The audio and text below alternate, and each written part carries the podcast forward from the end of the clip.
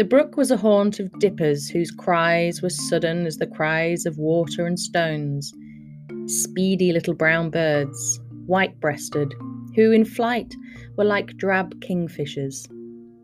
A tawny owl perching against the trunk of a larch tree also saw the otters coming up the stream, and its eyes, soft with light as the dark blue sloe is soft with bloom, watched them until they crept into a rocky cleft below a fall, where royal ferns cast their great shadows and water violets were cooled by dripping mosses.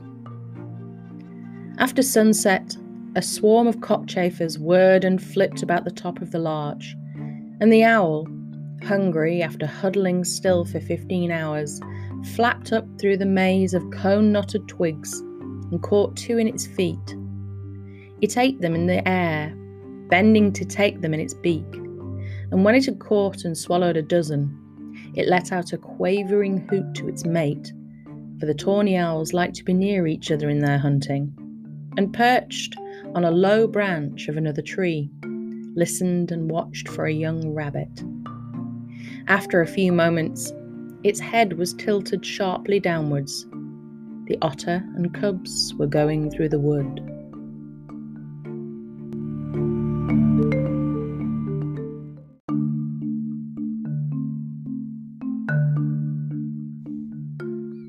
At midnight, the western sky was pale blue and hollow like a mussel shell on the seashore.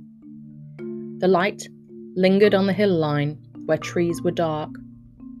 Under the summer stars, a hundred swifts were screaming as they played away the night, two miles above the earth. In fine weather, they kept on the wing for many days and nights together, never roosting. Their puny screams were heard by Tarka as he rubbed his neck against the grassy mound of an ant's nest.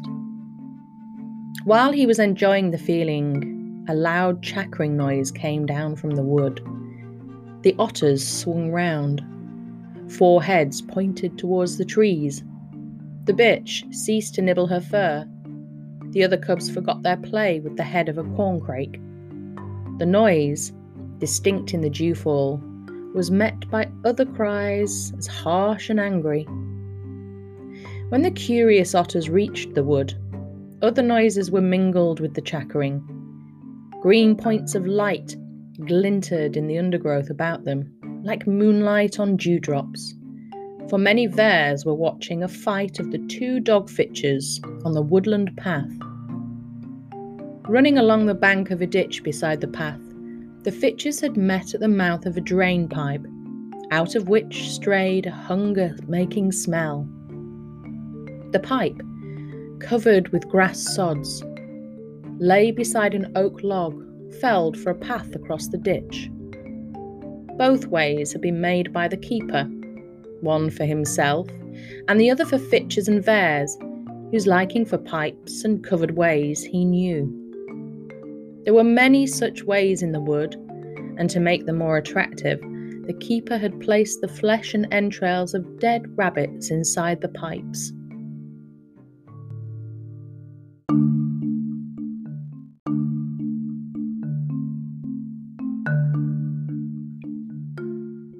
Each dogfitch was trying to break the other's neck by a bite behind the ear. They rolled and snapped and scratched with their long claws, their black tipped tails twitching with rage. Every stoat and weasel which heard them ran to watch the fight on the pathway made by the hobnail boots of the keeper. Tawny and dwarf owls peered down from branches of oak trees, while from afar a fox listened and prowled on again. A crow awoke in an ivy thick holly, muttered, ah, and laid its beak among its neck feathers once more. Tarka circled round the stoats with the other cubs, mewing and yickering with excitement. And then he smelled the rabbit flesh inside the drain pipe. The youngest cub also smelled it she was quicker than Tarka, and her head and shoulders were inside one end when he ran in at the other. He had bared his teeth to snatch the flesh, when there was a hard snap, a knock of iron on the pipe, a blow on the side of his head, and a loud whimpering and hissing from the cub. Immediately, the bitch was by her, running round outside the pipe in her anguish. She panted and blew as she had in the hollow tree when her mate was being worried by hounds. She ran up the ditch and mewed to the cub to follow. She returned and licked its rudder. The green points of light flicked out together. Disturbed by the clatter in the drain pipe, a pheasant crew in the covert, and a cock defied the pheasant from its roost among hens in an apple tree by the keeper's cottage below the wood. The bitch scraped at the sods covering the pipe, blowing and gasping anew when a retriever started to bark.